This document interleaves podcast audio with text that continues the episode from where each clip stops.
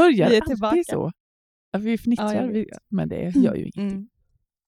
Vet du, idag vill jag börja med en fanfar. Ja, Jag hade tänkt, men jag hann inte, eh, åka typ eh, till mat och matvarufabrik, tänkte säga, matvaruställe och köpa alkoholfri Ja. champagne. Men jag hann inte, så vi får låtsas att vi har det. Ja. Precis, för jag la Mm. ut på Instagram idag på morgonen så kommer jag ihåg, jag kommer inte ihåg exakt vad jag skrev, men att det var måndag morgon och jag älskar måndagar, man har hela veckan framför sig och träffar nya människor och nya möten. Och sen var jag bara en halvtimme efter det så fick jag sms av dig. Vad är det som har hänt Helena? Du måste berätta. Det är över tusen personer som har lyssnat på vår Det känns podd. helt overkligt. Ja, jag vet. Ja. Jättehäftigt. Så nu är nästa steg då 2000. Då får man en ny liten Hon är inte utmärkelse. blygsam Helena direkt. Nej. Nej, kommer du ihåg när vi släppte första avsnittet? Så hade vi, jag tror vi hade fem, över 500 som hade lyssnat eh, den första Mm. Och så sa jag när den andra, innan månaden var slut, sa jag skulle vi ha tusen. Det nådde vi tyvärr inte då, men vi är ju där nu. Jo, men jag kommer ihåg att det var så här också. Vi träffades, du och jag, jag tror att det var ungefär 350 då, ungefär som hade lyssnat. Och då Mm, sa du ja. till mig, eller om vi pratade på telefon, ja men vi sätter målet, vad ska vi säga, 500 eller 1000 sa du då innan september Ja. månads slut. Och jag vet inte, jag trodde nog att jag tydligt svarade på det. Sen helt plötsligt ser jag på Instagram så här, vi har satt målet 1000 och jag bara, nej men sa vi verkligen det? Jag då.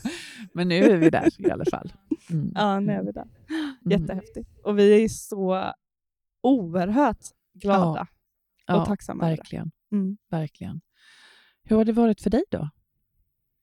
De här senaste veckorna när vi har släppt och fått kommentarer. Och... Eh, nej men alltså, det är ju så många som har skrivit att de älskar avsnitten.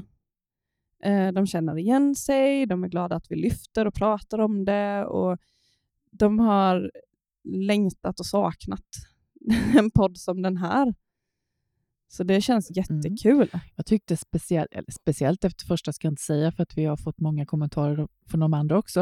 Men jag tänkte var en sak som vi fick, inte bara från en utan från några stycken faktiskt. Det var där, ah, jag var inte riktigt säker på hur det skulle vara den här podden men mm, ni har sålt över mig. Det här är ju så viktigt. Och just det här som att, men det har jag aldrig tänkt på. Kan det här också vara sorg? Och en nära släkting till mig ringde också, och jag tror hon ringde två eller tre gånger, och hon var så här, men jag har aldrig tänkt på det här att det här också är sorg och när jag blev sjuk, då, jag sörjde ju då. Och det är ju precis det vi vill Helena, eller hur? Ja, det är exakt Mm. det som det här går ut är på exakt egentligen. det. Precis. Och vet du Maria, jag har fått så många som har skrivit att de blev så berörda och är väldigt glada över att du vågade släppa ditt avsnitt eh, med Mm. Jonathan. Och jag vet ju att det var något du ville göra, men också väldigt känslosamt. Ja, alltså jag har, ju, jag har ju pratat om detta ganska många gånger egentligen. Inte så här koncentrerat och under alltså, så länge på en och samma gång, men jag har ju berättat berättelsen naturligtvis många, många gånger. Mm. Men eh, det var rätt tufft att vara här och, Mm. och eh, prata in det eller berätta det. Och sen så fick vi ju, vi lyssnar ju alltid på avsnitten innan vi släpper dem, så Ja. jag fick ju lyssna på det förra veckan och då var jag ju faktiskt inte ens hemma, då var jag på semester. Mm. och jag, nej, jag vet inte vad som hände med mig, jag blev helt knockad. Eh, kunde knappt sova och det blev lite så här, alltså varför ska jag göra det här? Jag kände mig oerhört sårbar och ganska naken när jag berättade så mycket om, om hur jag kände och sådär. Men eh, sen lyssnade jag på det en gång till dagen efter. Jag ringde till dig då också Helena och pratade med min man och jag kände mig mycket tryggare för jag vet varför. Jag, jag vill berätta och jag vill få människor att känna igen sig i det här, hur det kan vara när man också är i en sån här stor sorg som jag faktiskt var och tidvis är jag ju i den fortfarande. Men där många människor inte tänker på att man är det. Eh, och jag menar inte att, att jämföra på ett negativt sätt med din sorg Helena, men med dig och Isolde så är det ju, Isolde är död, eller hur? Men eh, det, ja, det känns jättefint och jag har också fått många, många fina kommentarer, så jag är jätteglad. Och det kommer ju en fortsättning också, där jag också kommer prata mycket om det här med förlusten och, och tilliten till samhället som eh, också är oerhört stor för mig. Har varit och är fortfarande. Ja, och jag var inte här när du spelade Nej. in det. Men jag vet ju att eh, Robin, vår fantastiska Producent. eh, producent, han eh, var ju väldigt tagen efter det. Så att, eh, Mm. ja. Och jag har ju aldrig fått höra den historien. Även om Nej. vi nu har lärt känna varandra under ett Ja. års tid så har ju jag aldrig fått höra Nej. den på det här sättet. Så jag blev också jättetagen. Eh, och jag kunde verkligen känna din, din sorg. Mm. Alltså, man kan dela den Mm. med varandra på ett sätt.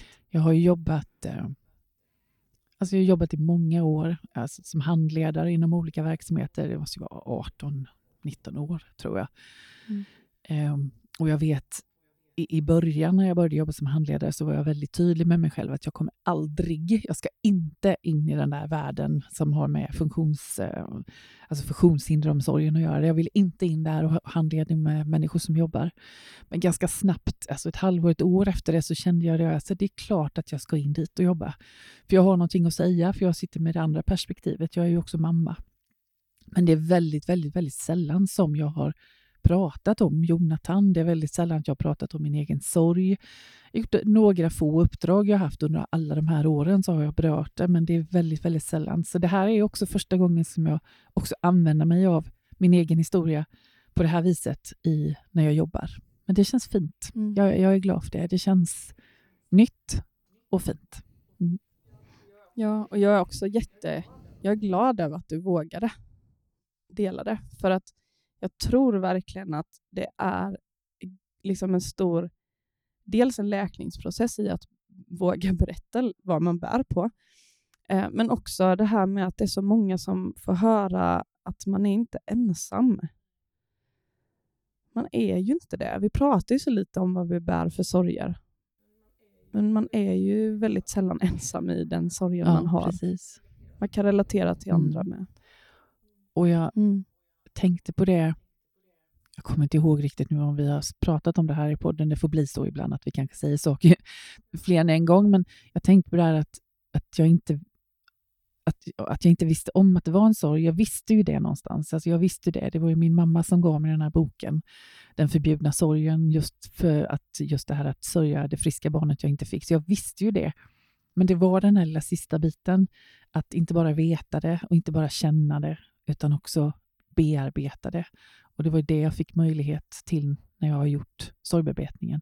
Så, så det är det som är liksom den stora skillnaden, att inte bara veta och känna, utan också öppna sitt hjärta och sätta ord på det som finns där inne och bearbeta Mm. det.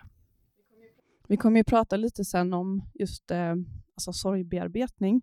Men jag tänker innan vi börjar med det eh, så tänkte jag vi kan väl checka in lite. Vad har hänt sen sist?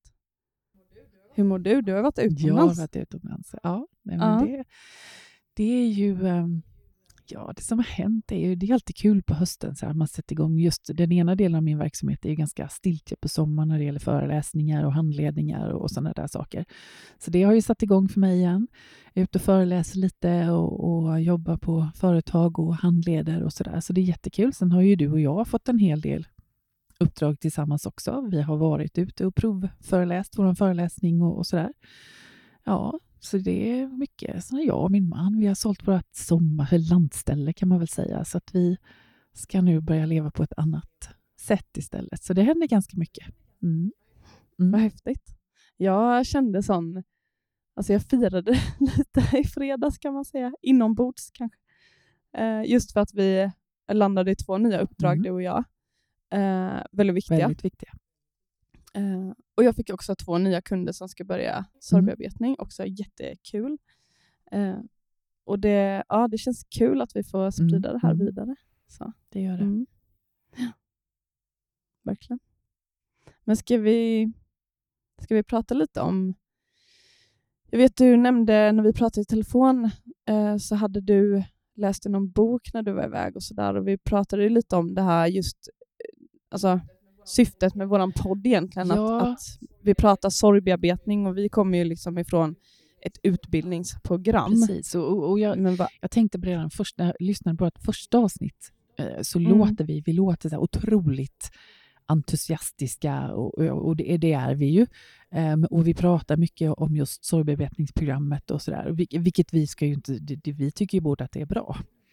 mm, kunde också känna en sån här liten rädsla att, att ni som lyssnar ska tro att vi tror att det är det enda sättet. Och, och, för det gör vi ju verkligen inte. Och, och jag tänker också på dig där, Helena, du var väldigt tydlig i det första avsnittet så att du mådde mycket bättre och när du och jag träffades första gången så, så var du din sorg och, och nu är den en del av dig på ett annat sätt. Men visst, du har ju inte bara bra dagar, eller hur? nej, gud, det vet man. ja, nej, det är ju en berg och dalbana. Ja. Är det. Och det är inte alltid bara Alltså det är inte bara sorgen till Solde, det är ju relationer runt omkring Ja. också. För att jag menar, jag bär ju min sorg och så ska andra människor eh, liksom förstå att man har förändrats som person och hur man ser Ja. saker och ting. Och det är ju också Mm. en sorg i sig att man ska försöka kommunicera med andra människor som inte har gått igenom det man själv har gjort Mm. och sådana saker. Och relationen, liksom, alltså familjelivet, vi lever småbarnsliv, alltså det är ju Ja, det är ju tufft på många Ja. olika plan och sätt. Så den där berg och dalbanan, eh, den är ju on kan man ju säga. Ja, precis. Verkligen. Men det är också så här, jag är ju glad att jag hittade liksom sorgbearbetning, för det har ju funkat för mig Mm. jättebra. Men jag, och jag tänker också, eh, för, jag, för när du och jag satt och planerade lite eh, inför det här avsnittet så frågade jag dig också, men vad är egentligen sorgbearbetning? För jag kan se ibland, eh, som på Instagram, att man använder hashtaggen just sorgbearbetning och slänger sig lite med det hur Mm. som helst. Ehm, det kan vara i att man har gjort ett inlägg om eh, kanske att man inte har, får barn eller något liknande och så använder man sorgbearbetning. Och, och innan, när jag precis, precis hade gått sorgbearbetningsprogrammet, då var jag så inställd på att det här är Ja, sorgbearbetning. just det. Det finns Nej. inget annat. Så då kunde jag bli lite provocerad faktiskt när jag såg att folk slängde sig med sorgbearbetning som Ja. en hashtag på något som inte hade med Ja, sorgbearbetning att just göra. Och du menar du sorgbearbetningsprogrammet? Ja. Programmet, ja exakt. Eh, men eh, sen jag har utbildat mig själv och jag nu jobbar med och så, så har jag ju en helt annan Alltså jag är inte sårbar så som man var innan och jag var in, jag, då var jag ju så, det var ju min räddning. Jag höll ju stenhårt i det, för det var ju mitt enda sätt att liksom överleva just då. Men nu är ju inte jag där och liksom simmar ovanför och försöker få luft längre på det sättet, utan nu så kan jag ju se det med ett större perspektiv. Och när vi pratade lite om vad är sorgbearbetning, så för mig så är det egentligen, eh, alltså om man ska prata sorgbearbetningsprogrammet, så är det det sista steget där man gör ett fullbordansbrev. Och då handlar det om att man får eh, säga det man aldrig fick Ja. säga. Och att man får ta farväl Ja. till det. Och det behöver inte vara en relation, alltså att man inte... Det kan ju vara en mamma eller pappa man har relation med, men det är saker som har skett som man inte kan liksom få ett avslut Ja. kring. Så det är för mig väldigt mycket sorgbearbetning Mm, mm. tror jag. Alltså att man får ber, alltså gå igenom det som Mm. har varit och få ett säga hej då Ja. till det. Och det kan man ju göra på massa Det olika kan man göra sätt. på massa olika sätt. Det behöver man inte göra i Nej, programmet. och du, och du, Alltså- jag tänker, du vet ju det där, eftersom du har varit, varit hos mig min, i min mottagning där, att jag brukar alltid Mm. rita det där hjärtat och så Mm. smärtan i hjärtat.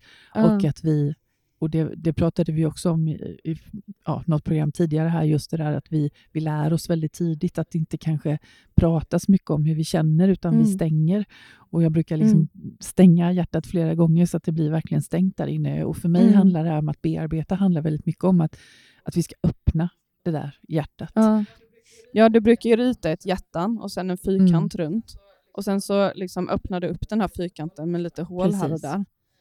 Och Ehm, öppna hjärtat och sätta ja. ord på det som finns där inne. mm. Och, um, och finns det mycket saker där inne som vi har gömt eller stängt in under väldigt lång tid så kan det ju också bli väldigt smärtsamt.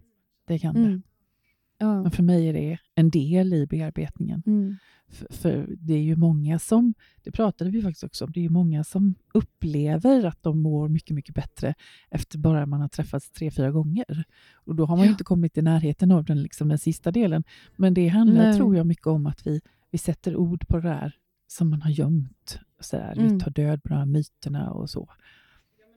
Ja, men också att man får känna sig normal, inte sjuk. Nej, och få en förklaring till mycket, liksom, och Mm. det är därför och, och sådär. Mm. Ja. Men har du... ehm, alltså, för jag tänker så här, vad finns det för olika sätt man kan göra? Ja, alltså jag vet ju inget annat sorgbearbetningsprogram. Så. Eh, Nej, men jag tänker att eh, alltså om, man, om man tänker att det handlar om att sätta ord, en sorgbearbetning skulle kunna vara att man bara hittar någon som man kan ja, prata med. Absolut. Alltså, absolut. Om man nu vill Ja. göra det själv. Och Det kan ju vara en vän eller någon annan som delar samma typ Ja. av sorg, eller man går till en psykolog, eller någon... Precis. eh, Alltså, ja, jag vet inte. Det finns ju massa olika Ja, grejer. alltså, det, absolut, det tror jag. Sen- Mm. får ju du och jag medge att vi tror ju att den här metoden ändå är bättre. Eh, för man får, för man Ja. får, med bättre menar jag att vi får med oss ett sätt. Vi pratar ju om att sorgbearbetningen för oss också har varit att man har lärt sig nästan ett annat sätt att leva. Man, jag Mm. bemöter andra människor på ett annat sätt, jag bemöter mig själv på ett annat sätt och sådär. Så, så det tror jag att det- den är bra. Men självklart Mm. kan vi prata om det där som finns i det stängda hjärtat med någon annan. Det tror jag. Men åh, vet du, jag måste bara berätta. I veckan som var, då var jag på någonting som heter Instant Resonation. Okej. Har du Nej. hört talas om det? Nej. Jag lär mig Alltså, så mycket nya inte- saker av dig, Helene. Ja. jag hade inte gjort det heller innan. Eh, men jag kom i kontakt med en helt fantastisk eh, eh, person som jobbar med detta. Eh, och jag har faktiskt frågat om hon vill vara med i ett Mm. avsnitt i podden. Så att jag hoppas att hon vill det framöver. Och då får hon berätta mer om Mm. sig själv och sin verksamhet. Men, men det, alltså, innan jag gick dit, jag hade liksom ingen aning riktigt om vad jag skulle ge mig in på. Men det som det går ut på är väl i alla fall att man ska få hjälp med att bryta gamla mönster.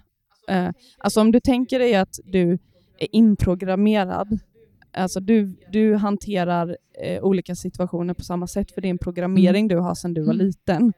Eh, så när man gör instant resonation, då omprogrammerar man. Alltså du kan då välja att ha en annan programmering kopplat till ett Okej. beteende eller Pratar vi om liknande. så. datorer eller pratar vi... Nej, jag bara skojar. Ja.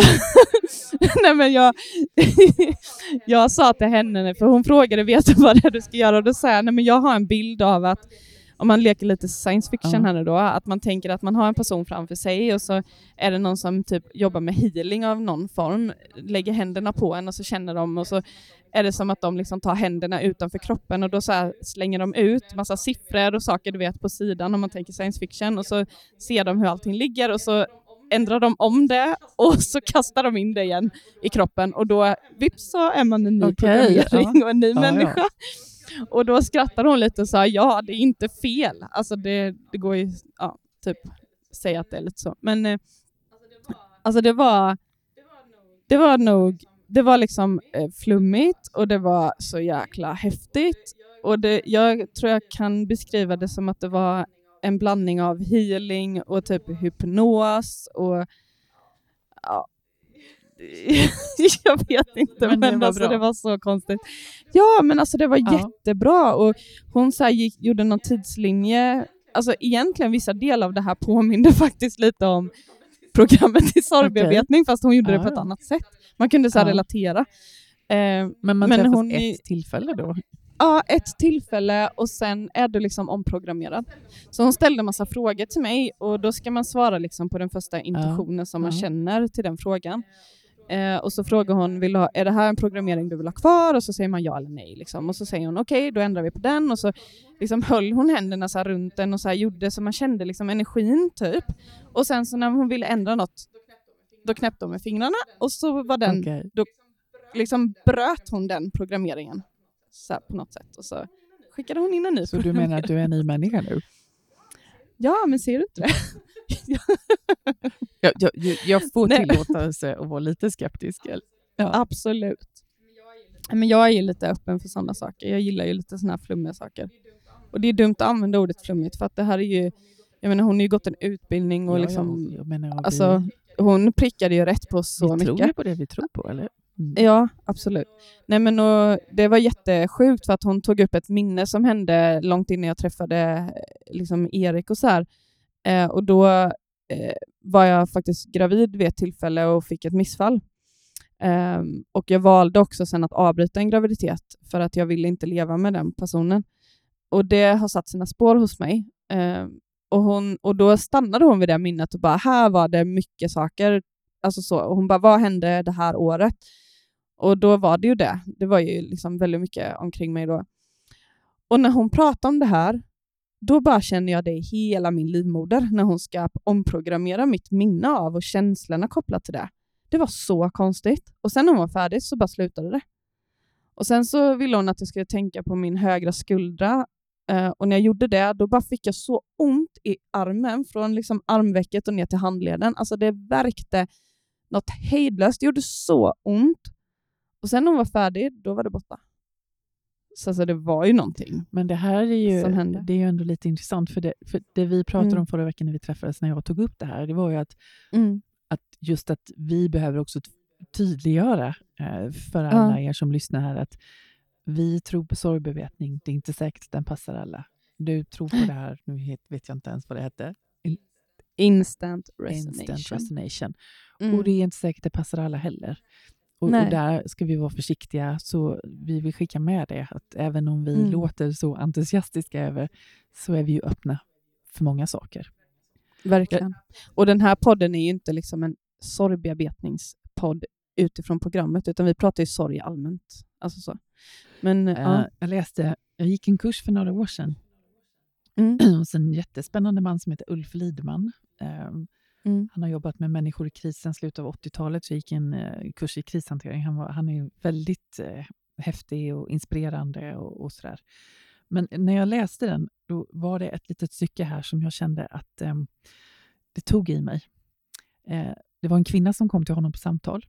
Hennes dotter hade avlidit i leukemi och hon hade varit i en djup kris under en lång period. Jag läser till här nu. Hon behövde, som hon själv sa, få gråta färdigt. När hon efter denna sorgperiod ville komma vidare, det visste hon inte hur. Då fick hon se en annons i tidningen om en kurs som handlade om sorgbearbetning. Hon blev eld och lågor över detta och tog kontakt med dem. Hon betalade sin kursavgift och började gå på de här träffarna. Efter ett tag så kände, började hon känna att det här inte alls funkade för henne. Så hon kontaktade kursledaren. När hon beskrev sin frustration så blev svaret att det inte alls var något fel på sorgbearbetningskursen. Nej, felet låg hos henne. Att hon inte försökte tillräckligt mycket. Det här är ett väl beprövat program från USA och det har flera år på nacken. Vi vet att det fungerar. Och han pratar just om det här, när vi sätter en metod före en människa, då begår vi övergrepp, säger Ulf Lidman. Och det vill jag liksom bara, jag vill att vi ska ha med det. Vi tycker sorgbevetningsmetoden är jättebra, men den passar inte alla. Och att Nej. som du sa, det här är inte en podd där vi ska sälja in sorgbearbetningskursen, utan vi vill prata om sorg, livet med sorg, livet i sorg, livet efter sorg. Eller hur? Mm. Mm. Ja, vad Det var bra. vår lilla ödmjuka sida idag. Ja, men jag kände att det är viktigt, för vi sitter Mm. här och pratar du och jag. Vi vet ju inte riktigt hur allting tas emot. Det kan ju vara någon där ute som har provat och som det inte passar och som tycker att vi pratar strunt. Utan vi vill egentligen Mm. nå ut till människors hjärta. Mm. Ja, och sen är det ju så här med allting. Jag, jag tänker ofta det, att det vi inte kan, det kan vi Ja. lära oss. Och då kanske det kan vara så att man tänker, eller så här, antingen går man programmet och så känner man att man plockar med sig det som Mm. passade och det behöver inte vara alla Nej. delar. Eh, det vet jag bland annat att Erik har sagt att så här, programmet var bra, eh, han är inte lika såld på det Nej. som jag, eh, men han har ju tagit med sig vissa delar Mm. som han tyckte var Mm. bra ur det. Medan jag, för mig så var det verkligen, alltså, allt föll på plats Ja, för mig. precis. Eh, Och sen är det ju också det på vem det är. Också, Ja. eller hur? Jag såg något Mm. citat idag som jag pratade om, att människor köper människor, inte för ett företag. Eller Nej, hur? Och så kan man ju också precis. säga att människor köper människor, Mm. inte en metod. Och det beror ju också på vem nej. man träffar i rummet. Mm. Mm. Ja. ja, så är det ju Ja. verkligen. Och det är väl egentligen det viktigaste. Oavsett vad man väljer att göra så handlar det om att man får en bra relation till den man ska liksom, Ja, prata jag med. är Eller jättetydlig där. Efter Ja. en, två gånger så brukar jag, alltså det är jättebra, känns det okej eller inte okej? Och känns det inte Mm. okej, då ska man inte gå till mig. Då ska man Nej. gå till någon annan. Mm. Mm. Ja, och det vet jag många skriver till mig att de skulle vilja gå sorgbearbetning Eh, men så bor de ju för långt Ja. bort. Och då säger jag alltid det att, jag menar kolla vad som Mm. finns där. För jag är inte den Nej. enda. Och du är inte Nej. den enda. Så det finns ju fler Absolut. om man nu vill göra Ja. det. Men eh, ja, men eh, okej.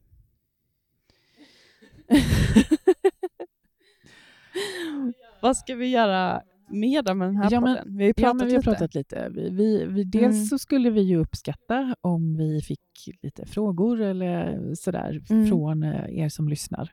För vi tänker Ja. att vi ska ta med det lite eh, framöver här och ha en liten bit av podden varje gång.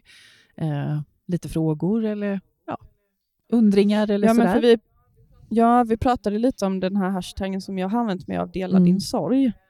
Eh, det hade varit jättefint eh, om ni ville liksom dela sorger eh, som ni bär till oss och så kan vi ta upp det och prata Mm. lite om det. För att det är ju, som vi sa innan, det, det ligger någonting i att börja Ja. dela och Ja, prata om precis. det och lyfta olika sorger så att folk kan få den här liksom, poletten som trillar ner om att men herregud, jag Ja, sörjer. precis. Och, och Ja. där just det här att dela min sorg, att också få människor att berätta, så kommer vi ju inte, vi kommer inte ha det i varje avsnitt, men vi kommer också Nej. ha en del gäster framöver Mm. eh, med människor som har upplevt olika typer av förluster. Eh, Ja. Min son Oskar kommer till exempel vara med och berätta om sin upplevelse av, han var utsatt för mobbning under många, många år.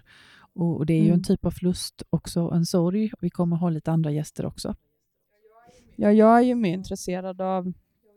Jag vill ju ha med eh, någon som kan väldigt mycket om hälsa. Vad, alltså kost, tänker jag, och mat. Vad händer i kroppen när vi drabbas av sorg? Vad förlorar vi för mineraler, vitaminer? Vad, kan vi äta någonting, tillskott som gör att vi hanterar sorgen Ja, lättare? precis.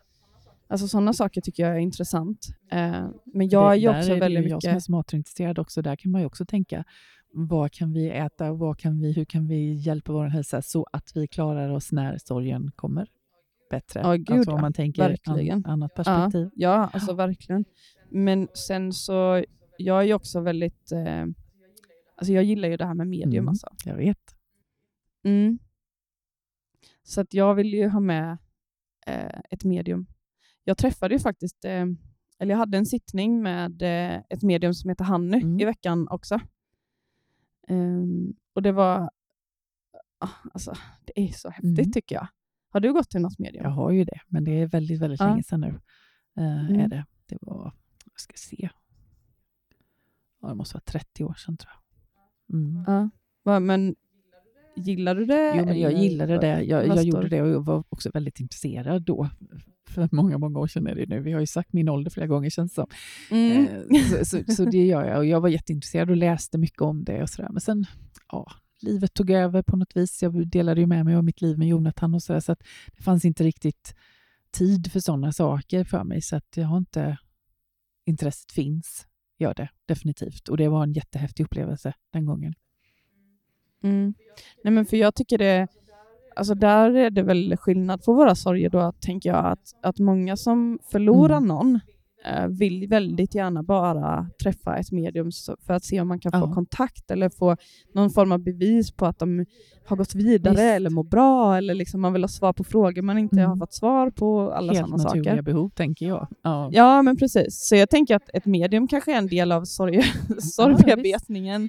För det hjälpte mig Mm. väldigt mycket efter att Isolde Mm. hade dött, innan Mm. jag visste om Och jag programmet. menar, här tycker jag att vi ska ha bredden. För vi pratar om vad ska, hur ska Mm. podden se Vi ska ha bredden. Och jag menar, är det någon av er som Mm. lyssnar som har något förslag på något innehåll som ni tycker att vi ska prata om, liksom, ge det till oss då. Så, så Mm. vi ska ha en bredd, tycker Ja, jag. En verkligen. bredd. Mm. Men eh, vill du veta vad mediumet sa? Jättegärna. Han började säga det är kaos omkring dig.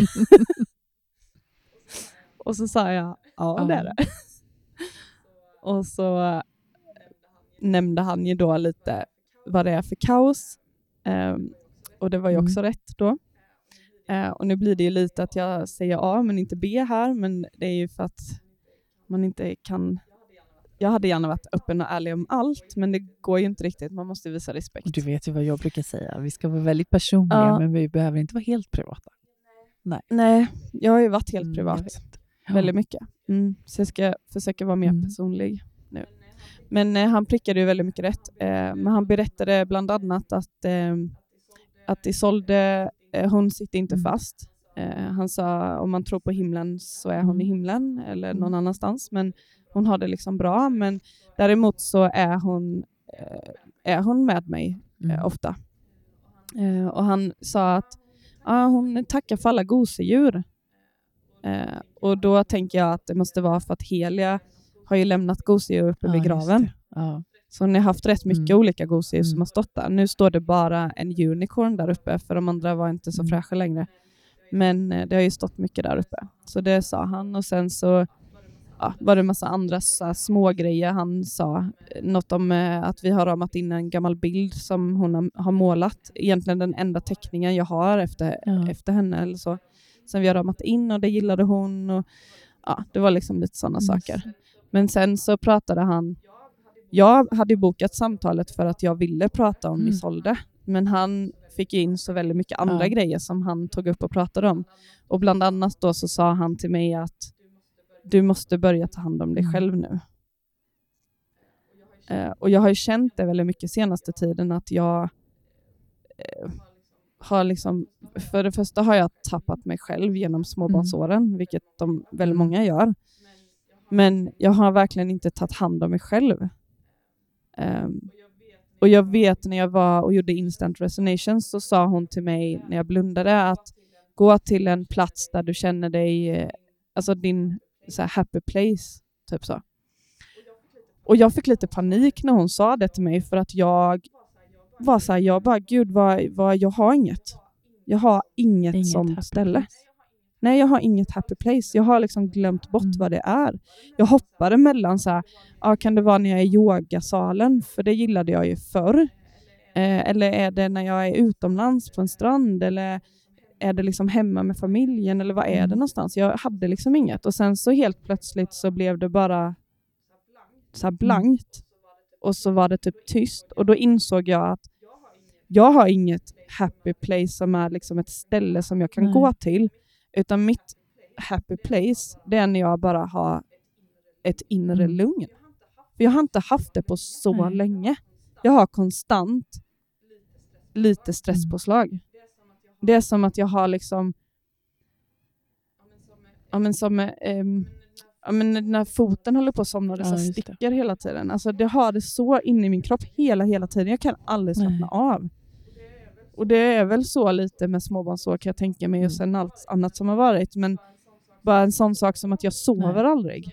Alltså om Helia ropar på mig från sitt rum, då är jag ju Mm. vaken direkt. Alltså jag sover Sen aldrig. är det, ju inte, det är ju inte bara allt annat som har hänt. Nej, Nej. det är ju rätt stort. Så. Mm. Ja. Och Decode, Nej men och det, det, alltså på en och samma dag så fick jag ju det till mig från två olika Mm. håll att så här, du måste börja prioritera och ta hand om dig själv jag mer. tänker vilken fin liten uppgift att få. Mm. Att hitta Ja, mitt verkligen. eget happy place. Ja. Jag- Jag tänkte på när du sa Isolde, ja, hon i himlen om man nu tror på det. Eftersom Mm. jag delade med mig av eh, Jonathan där i Mm. förra, eller, ja, förra, förra avsnittet så måste jag bara berätta det. Att det här är ganska många år sedan nu. Ja, det är många år sedan. Men eh, vi satt, han och jag och tittade på, han älskar att titta på film. Vi satt och tittade på Bröderna Lejonhjärta. Och så vände han sig om till mig och så säger han så här, finns Nangijala på riktigt? Och då höll jag på att säga så här, nej det är bara en saga. Men det sa jag inte utan jag hejdade mig i sista stund och så sa jag så här, vill du att det ska finnas? sa jag till Jonathan. Han bara, ja, ja men då bestämmer vi det, sa jag. Så i vår familj så är det liksom, Nangijala finns och när vi kommer dit så ska vi ha stor fest allihopa. Och något år efter vi hade pratat om detta så börjar han prata igen och så säger Jonathan så här, men mamma, om, om, om, du, om du dör först och så är du där och så väntar du på mig där och, och så kommer jag och så ligger jag i gräset. Vad ska jag göra då? sa han. Och då sa jag så här, men då kan du ropa på mig. Så. Och då säger han så här, ska, ska jag ropa så här? Mamma, mamma! Ja, det kan du göra, sa jag. Då, då ropar jag så högt jag kan, sa Jonathan. Och, och vad ska vi göra sen då? Ja, men då har vi fest. Ja, sa han då. Mm. Det är våran himmel. Wow. Alltså jag vill också komma dit.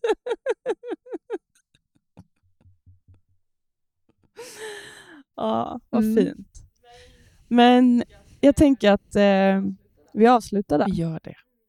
Mm. Och som, som sagt var, hjälp oss och, och liksom forma den här podden så den blir Mm. som ni som har börjat lyssna nu, så som ni önskar. Så Mm. eh, fortsätter vi så. Och sprid Ja, den Sprid, så att vi får 2000 sprid lyssnare. den. Ja, precis. Ja. Gör gärna det. Mm. Mm. Bra. Då säger vi Hej då.